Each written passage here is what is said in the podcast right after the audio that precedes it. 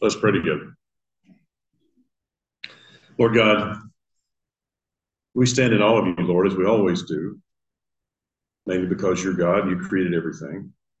But Lord, we stand in awe of you for a lot of other reasons too, and that is we have the Word, Jesus Christ, we have your Word, the Bible, we have your Spirit, the Holy Spirit. Lord, we, we can't even comprehend all of those things together. I mean, it's amazing. Lord, we praise you we thank you for all those things. We thank you for the Spirit's guidance on a daily basis. Thank you for the Word's guidance on a daily basis. We thank you for the fact that we are attuned to your will for our lives because we love you and you died for us. So why should we not do that? And Lord, we praise you because we can come together. We can fellowship with each other, enjoy each other. We can also study your word together, or we can learn from your word. We can utilize that word in, in our own lives, of course, but in sharing your word with others so that those would have the same hope and assurance that we have in the salvation that we've received by believing in your Son, accepting what he's done for us. So, Lord, be with us as we study this morning. Your Spirit guide us. Give us the words to hear and to say and to use. In Jesus' name, amen. Well, we're in Hebrews chapter 11, and today we get to talk about the father of our faith. And who's that? Abraham. I think it's interesting that uh, we can live our lives by sight or by faith. It's our choice. We have never seen God. We've never seen Jesus Christ. We've never seen heaven. We've never seen hell. We've never seen the Holy Spirit, but we've certainly experienced Him. There's no question about that. But we haven't even seen, actually, we haven't even seen one original manuscript of the Bible. Think about that one. One original manuscript. All of the originals were destroyed. But what we have, we have proven through the Dead Sea Scrolls and other sources that we have the best authenticated book in the history of man because there are over 25,000 manuscripts that te- text back exactly the way we have it in our word. Whereas the best of mankind's manuscripts, there's only a half a dozen or so of things. And so we have this word as being preserved ever since the first book was written. And probably the first book that was written was written by Moses, of course, in the Old Testament, and by Mark in the New Testament. So we have that. And we've seen the results of Scripture, right? We have seen it, def- definitely. We really have seen actually observed virtues, graces, results of being a faithful Christian. And we rely on God's promises. And how do we do that? Well, we don't see Him, but we rely on Him by faith. That's the way people have always lived, who lived by God's grace. Abraham is a composite of all of God's pattern for faith. It shows us by example the life of true faith, and we'll get into exactly what that means. There's things that we, he did, Abraham did, that we also do, and we need to concentrate on those things. Abraham was the father of the Jewish people, yes. He was presented to the Jews as the most significant example, not of the Jews, but of faith. Now, Abraham was much more than just the father of the Jewish people, from which he could, from which came obviously the Messiah. But he was father of the faithful, and everyone who lives today by faith can count Abraham as their father. Today, though, rabbis of the Jewish religion still teach, and they did back then, that Abraham knew God because of what he did works. Abraham was not righteous in himself. He was not. He was counted righteous because God recognized his faith. Now, the Jews had always and still do look at Abraham the wrong way. Matter of fact, they consider themselves to be special simply because they're descendants of Abraham. Are they special? Yeah, they are. Does that set them apart from the rest of us as far as salvation is concerned? It has nothing to do with it. the New Testament makes it clear Abraham was the first man, the very first man, to be titled the man of faith. And when was that? 2000 BC, approximately, when Abraham lived. Now, think of it from the other direction. What was the age of the earth when Abraham lived? 2,000. It had been 2,000 years since creation when Abraham lived. And it's been 2,000 years from Abraham to Jesus. And now it's been 2,000 years from Jesus to us. So that's the 6,000 years of creation right there. So all of mankind, Jew or Gentile who trusts in God by faith, is a, is a child of Abraham, not by genealogical records or anything like that, simply because we trust God by faith, and so did Abraham, and he showed us the way. I'm going to read you from Galatians chapter 3, verse 7. It says, Know and understand that it is really the people who live by faith who are the true sons of Abraham. That's in the New Testament, Galatians 3 7. So we are sons of Abraham because he was the first true man of faith. Now, let's go back for a second. What did Abel show? He worshiped God correctly, right? What did Enoch show us? He walked with God correctly. What did Noah show us? he was obedient. And what's Abraham showing us? To live your life by faith. Faith in his promises, faith in what God has promised us, okay? And that's what we always do. We do that. We do that. Whether we think about it much, we do. Now, Abraham was the, was the first established man of faith. We're going to look at five features of faith that he actually exhibited, and that's what we're going to talk about this morning from these verses, and that's in Hebrews chapter 11, and it's verses 8 through 19. I'm going to read those, and then we can go into it in detail. So follow along with me. I'm reading from Amplified once again. Urged on by faith, Abraham, when he was called, obeyed and went forth to a place which he was destined to receive as an inheritance. And he went, although he did not know or trouble his mind about where he was going to go. Prompted by faith, he dwelt as a temporary resident in the land which was designated in the promise of God, though he was a stranger in a strange country, living in tents with Isaac and Jacob, fellow heirs with him of the same promise. That's Genesis 12. For he was waiting expectantly and confidently. There's that faith, looking forward to the city which was has fixed and firm foundations, whose architect and builder is God. And what's he talking about there? He's looking forward to what city there? That would be heaven. So, because of faith, also Sarah herself received physical power to conceive a child, even though when she was long past the age for it, because she considered God who had given her the promise reliable and trustworthy and true to his word. In other words, she had faith in God. So, from one man, we'll talk about that a little bit more. So, from one man, though he was physically as good as dead, I love that. Thank you, God. That was a great thing to say.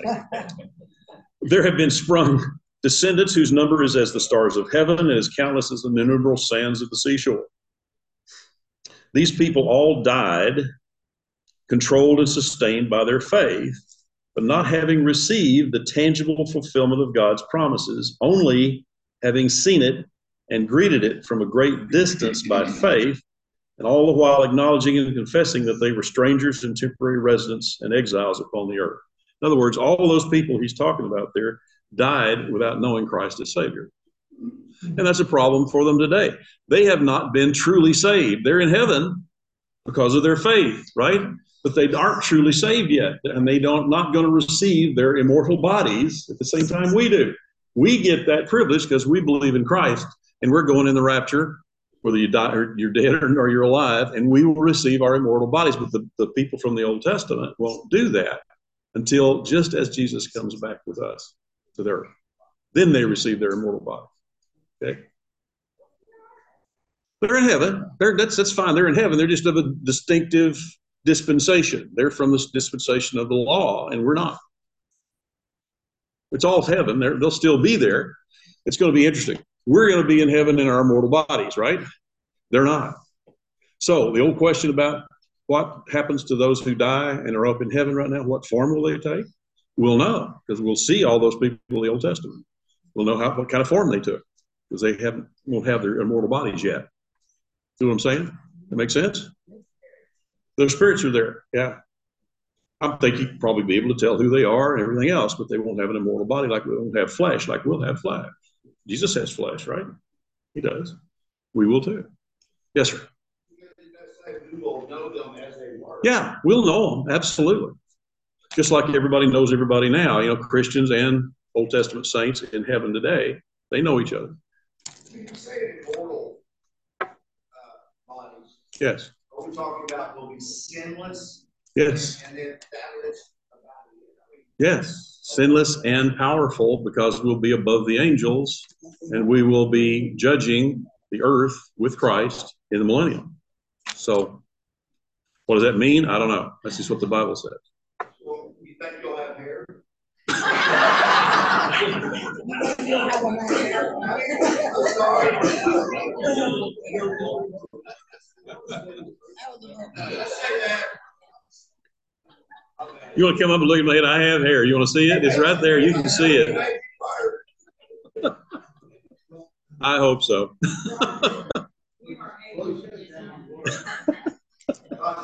Brian's just being Brian, you guys. That's just what he does. Let's keep reading.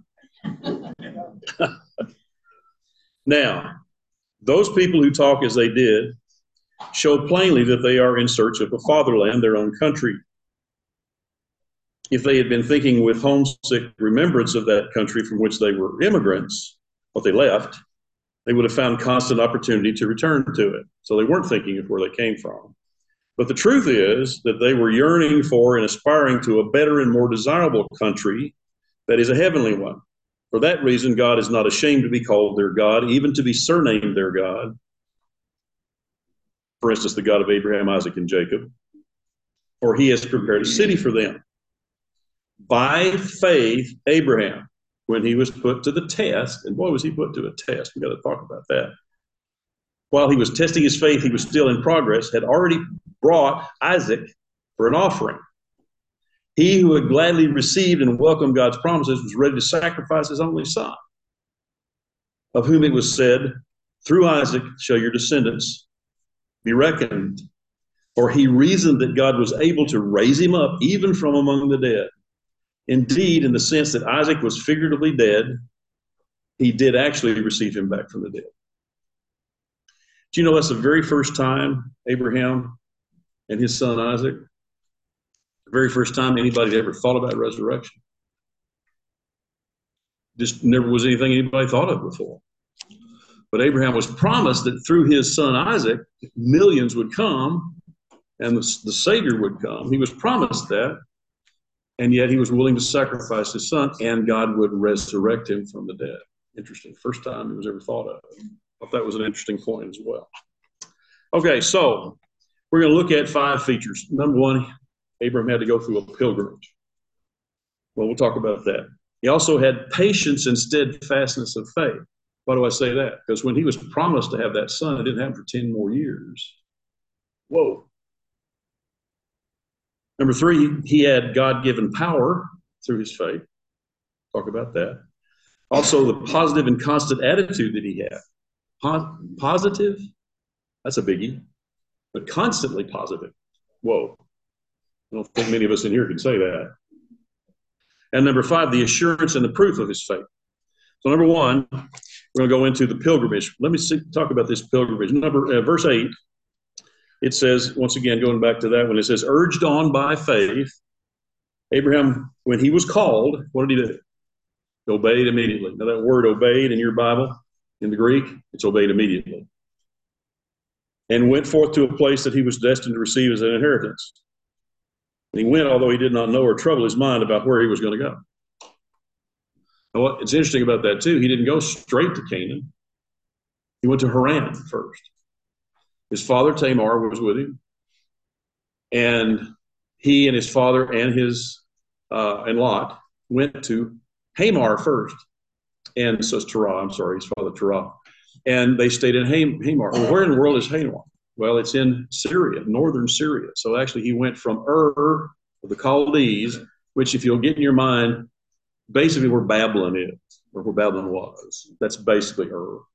He traveled all the way along the Euphrates River, all the way up to to uh, Haran, and that's a city in northern northern Syria, southern Turkey, if you will. And he stayed there until his father died. And I don't know how long that was. It was quite a while. Then he went south, due south, all the way down to Canaan. All those places he'd never been to before in his life. He just believed God. He said, This is where I'm supposed to go, so here I go. Um, he just went. Now, who was Abraham before all of this? Well, he was a sinful pagan heathen, is where he was. He, he lived in a land of idolatry. Ur the Chaldees. It was, it was not a good place. So it was uh, probably he had higher morals than other anybody else did. Maybe we don't know that for sure. But God read his heart, and what he read in his heart were three things. Number one, he knew Abraham would listen to God. Now here we go with faith. Here's our faith in three stages. Number one, we have to listen to God, right? How do we do that? His word, spirit. Okay. Number two, he trusted God. He trusted that what God was telling him was true. Can God lie? No. So he told him something and he trusted him. And what's the third thing he did? He obeyed. That's the faith we have to use today. Listen, trust, and obey.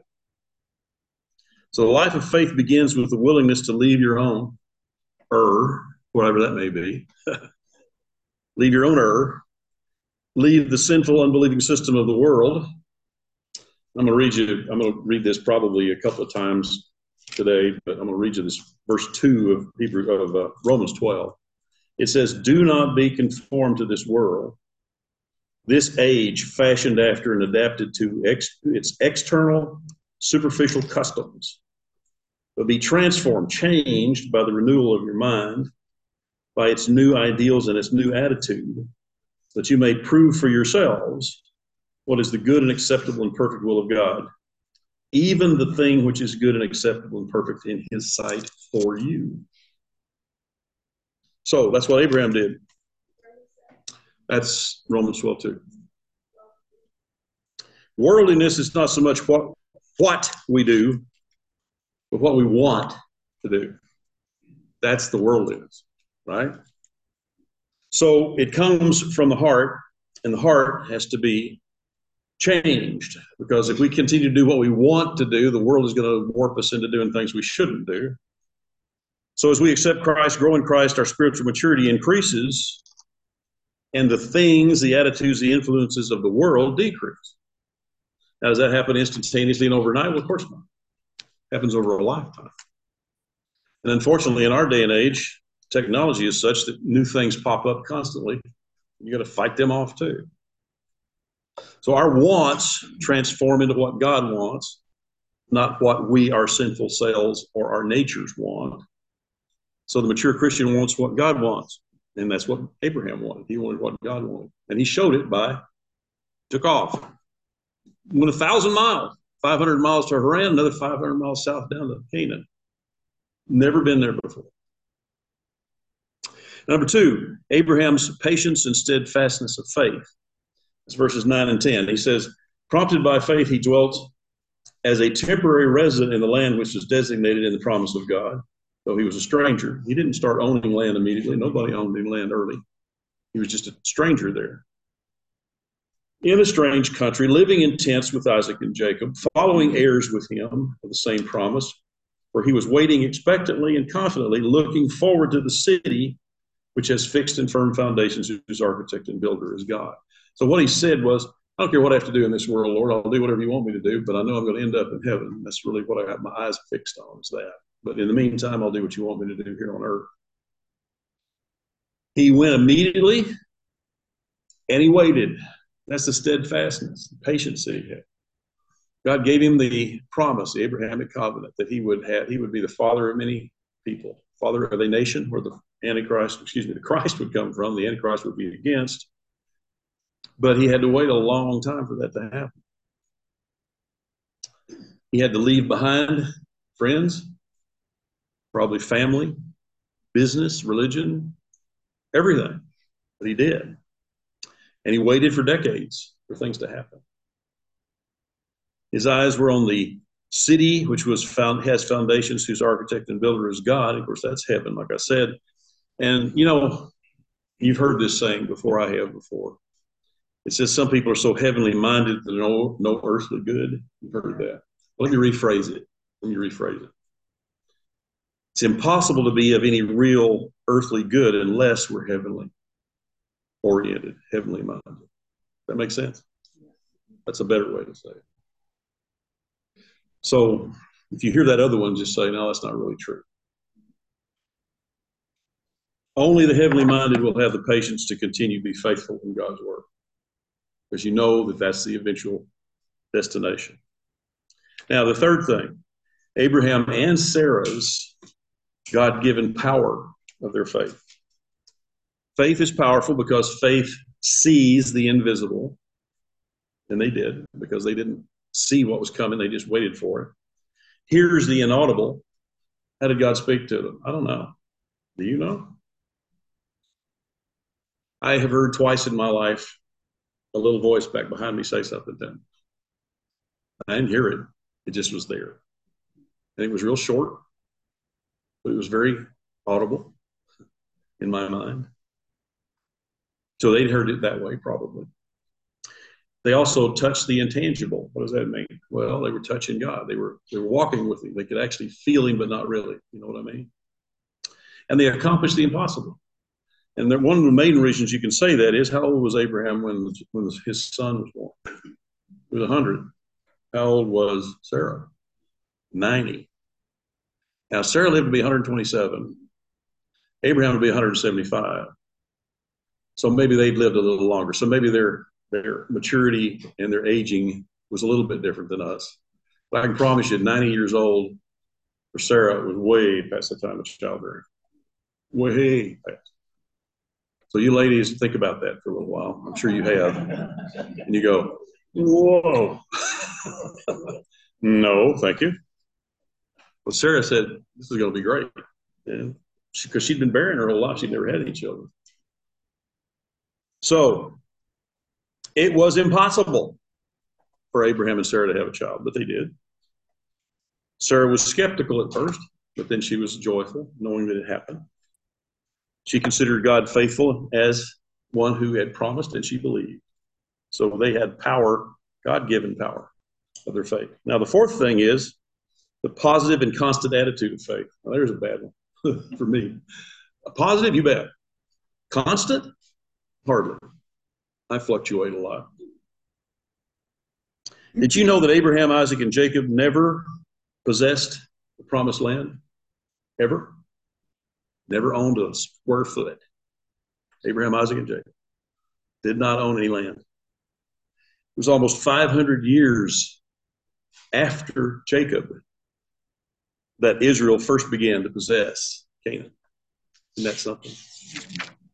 Almost 500 years. Think, think through it. Think about what it was. When did Abraham, Isaac, and Jacob live? Roughly 2000 BC. When did they first start possessing the land? When eh, Jacob, excuse me, when Joshua took them across the, the uh, Jordan River. When was that? As far as the timing is concerned. Approximately 1400 BC. They left Egypt in 1442 under Moses. Then they didn't do what God wanted them to do and then wandered in the wilderness for 40 years, right? So it was roughly 1400 BC when they actually crossed the Jordan and went in and possessed the land. When did Abraham, Isaac, and Jacob live? 500 years before that. Yes, sir. In your opinion, you think there, you know, I don't know what the exact number of uh, people have come into this country, even in the last year, but ballpark. It's ballpark 20 million now. 20 million. Yeah.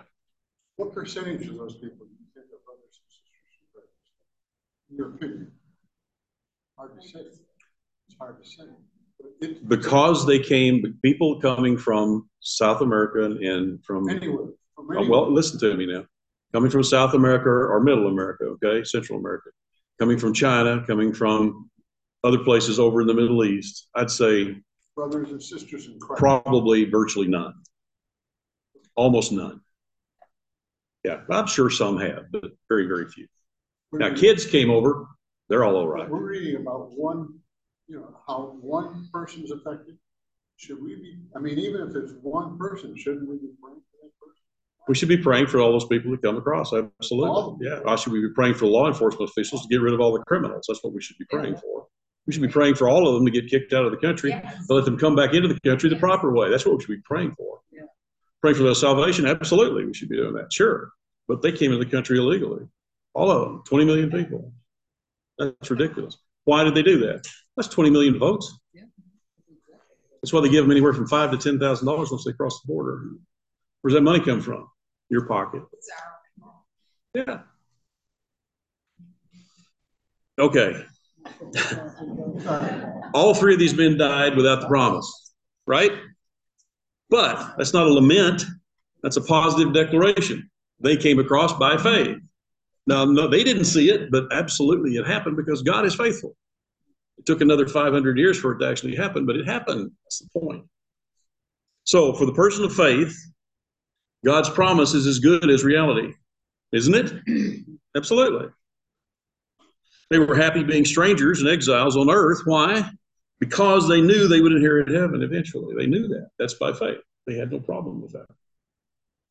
So, as their children would someday inherit God's promised land, so that's true. So they patriots honored God, and they knew it would happen. They knew it wouldn't happen in their. Actually, they probably didn't know it wouldn't happen in their lifetime, but they they found out that it didn't.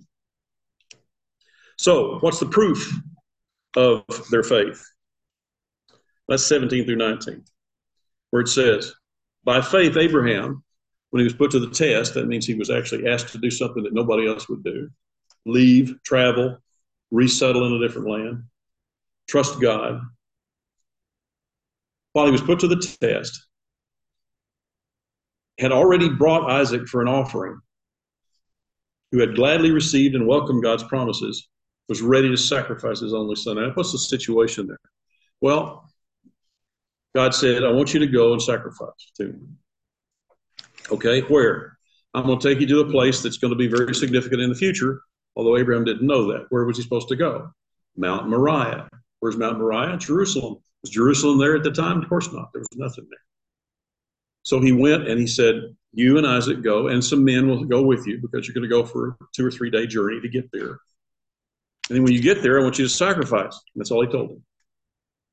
Then when he got there, and I, by the way, uh, if you go back to the Old Testament, the Hebrew words describe Isaac as being a young man, not a kid. He's probably 20 years old. So he's carrying the wood and everything. So he's, he's, a, he's a mature youngster, basically. So when they get there, Abraham says, Well, let's go. Isaac and I are going to go up there. You men stay here and we'll come back to you. We will come back to you. So, see, he said, I am assured in my own heart that we're both coming back. Then when they got up to the mountain, that's when God said, I want you to sacrifice Isaac. And what do you think Isaac's reaction to that was? you notice he didn't run. He didn't say, Why are you doing that? I mean, he kind of did, but he accepted it. Why? He was a godly man. He understood everything that was going on. He understood that God's promise meant him. He would be the father of a huge number of people, the father of a nation. So he said, If he kills me, God will raise me from the dead. That's what Abraham thought too. So then it says, Of whom it is said, Through Isaac shall your descendants be reckoned. And it says, verse 19, So he reasoned that God was able to raise him up even from among the dead. That's the first time resurrection was even thought of. So it says, indeed, in the sense that Isaac was figuratively dead, in other words, he was potentially sacrificed because just about the time he was about to plunge the knife into him, the angel said, Stop. He did actually receive him back from the dead. So he was figurative. So what was he in that case? He was a he was a type of who? Christ, Jesus. Exactly. So, what do we get from this? What we see here is the assurance that Abraham had. Abraham had the assurance that was so strong that he figured God would even raise Isaac from the dead. So, we go back and we think about uh, Noah illustrated something. He illustrated the duration of faith because he built that ark over 100, 120 years. Abraham shows the depth of faith. The depth meaning even if I had to kill my son, God would raise him from the dead. Okay, that's a difference. Duration and depth. See how we're learning from You know, like I said, from Abel worshiping, how to worship God, from uh, Enoch walking with God every single minute and get rewarded for that by being raptured. From Noah, it was not only just obeying God, it was the depth of obeying God, okay, or excuse the duration of obeying God, because he had to maintain that faith over many, many, many years. And then we're getting from Abraham the depth of the faith that he had. So Abraham believed in resurrection before the dead, before it was ever revealed as a doctrine. And because we know Isaac became a type of the resurrection, because he wasn't slain, then that takes us back to Romans 12 again. Same thing in 12:1 this time. I appeal to you, therefore, brethren, and beg of you, in view of all the mercies of God, to make a decisive de- dedication of your bodies, presenting all your members and faculties as a living sacrifice, holy, well pleasing to God, which is your reasonable, rational, intelligent service and spiritual worship. So that shows us the picture of what we should do too. So, John Bunyan, I'm going to end with this story about John Bunyan. Who was that guy? He wrote Pilgrim's Progress. He was put in jail for preaching the gospel. So while he was in jail, he was deeply concerned for his family. And he had a little daughter who was blind. He was very concerned about her. But however, this is what he wrote. He said, I saw in this condition I was in, I was a man who was pull, pulling down his house upon the head of his wife and children because he was in jail for preaching the gospel. Yet, this I'm reading exactly what he wrote. Yet, thought I, I must do it. I must do it.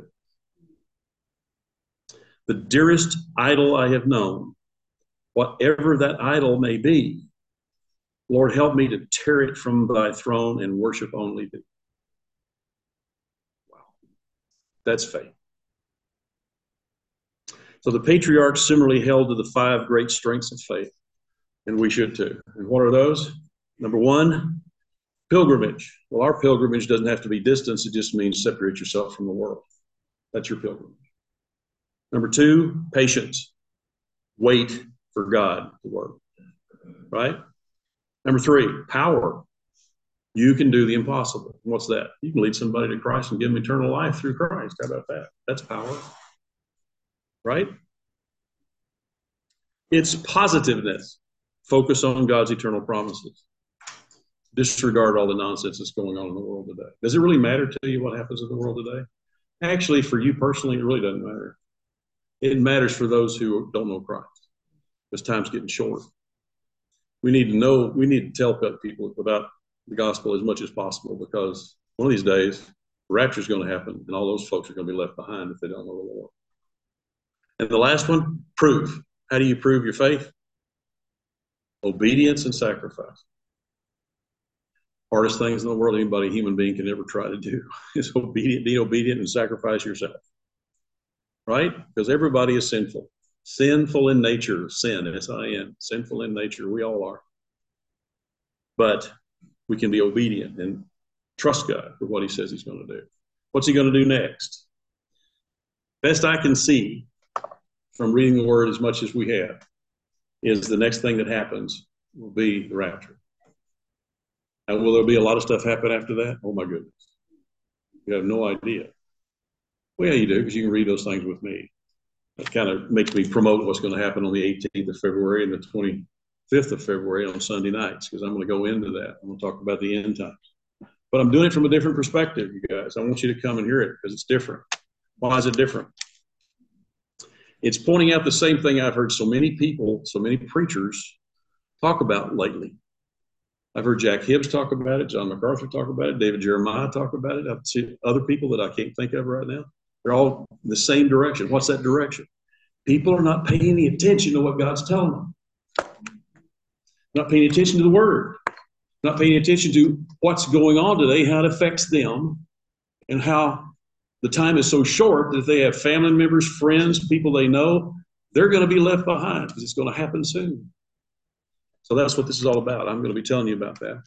Deception was the very first thing Jesus told his disciples when they asked him, what will be the signs of the end? What's the very first thing Jesus told them? deception. He said, Great deception will come. We are living in deception on a daily basis. It comes from every direction, from every source. People lie to us constantly, especially that stupid phone. Right. So you've got to be careful. And people are not paying attention to that. Did you know if your kids or grandkids are using TikTok, you know who is behind TikTok? Chinese Communist China. Is that a good place to go? No, it's not. Is Facebook a good place to be? No, it's not. That's I don't even want to say the guy's name. You know the guy that started that. He started uh, started uh, Snapchat too. Is that any good either? Either one of those two are awful. Did you see some of that uh, when he was standing in front of the congressional committee and how he comported himself during that time? The man is a, he's he's satanic. So what I'm getting at is that's what I'm going to talk about on those two Sunday nights, and and and prophecy. What did Jesus? What else did Jesus say? And he said a whole lot of things, and I'll talk about that too. But it all applies to us today in great detail.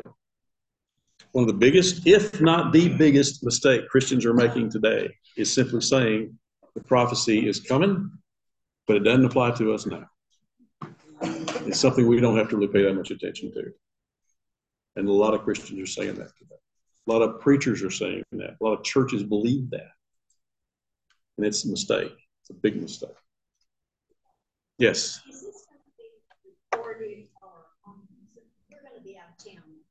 I have been told, I've been asked the pastor and I've asked Jamie if they can't simulcast it, if they can't stream it. It's like the Sunday morning service. And they, so far, I've heard them say yes. So, yeah, hopefully. If not, I'm going to have my phone up there. I can zoom it. I'll record it that way. May not see the, I'll have the uh, presentation and all the slides and everything will be there. Will be where you can get them, but you'll see me talking. So that'll be a good thing. So yeah, I'm gonna, it's going to record it. Yes, it will. Yes, ma'am. This uh, lesson in Hebrews Psalm 5, verse 3. In the morning and hear my voice, O Lord. Prepare for you and watch and wait expectant. Psalm Psalm 5, verse 3. Yeah, read that one because it replies to this. I watch and wait I mean, expectantly. Does. Absolutely. For a long time. Yeah. Right. But it happened. The point is, God fulfilled his promises. Anybody else with a comment or two? Yes, sir.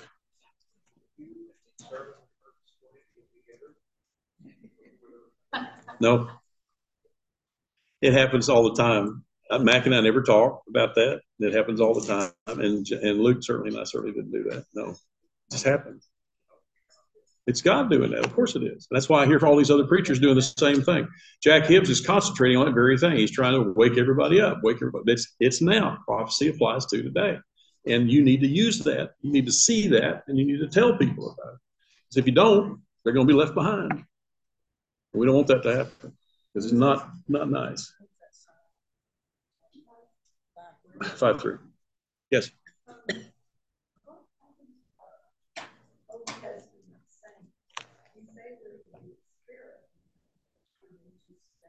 They stay that way until the end of the tribulation.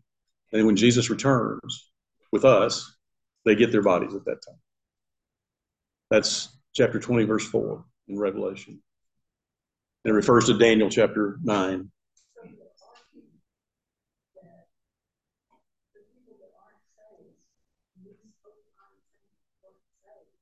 They weren't really saved, no. In the Old Testament, they weren't saved, no. Of course, they went because of their righteousness. That's why Abraham's in heaven. That's why Isaac and Jacob are in heaven because they their faith was counted unto them as righteousness. In other words, they were seen by God as being totally without sin. So they're in heaven. Yes. Right. But they're not quote saved because Jesus didn't die for them at the time they were living. So they're going to get that kind of posthumously. they'll get it though, and they'll serve in the millennial kingdom just like us probably have a much higher position than us too because of what they did in the Old Testament. Do you think Abraham Abraham's going to be pretty high up there? How about Noah? My goodness, he was the only guy left. Him and his kids, that was it. Wow, that's a biggie.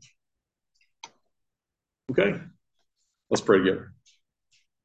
Lord God, we do we praise you so much for your word. We thank you for the clarity, for the assurance, for the proof, for the the settled of heart that we have in knowing that your promises are true and will come true, regardless of what we see today and what we hear today.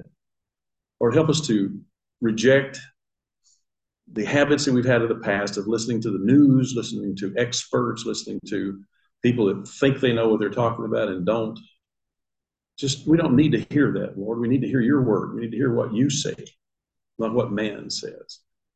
So, Lord, help us to do that. Help us to reject error. Help us to reject distortion, deception that we see so prominently today. Help us to retain the truth, the, real truth, the only truth that exists, and that is you and your word and what we hear from you from your word.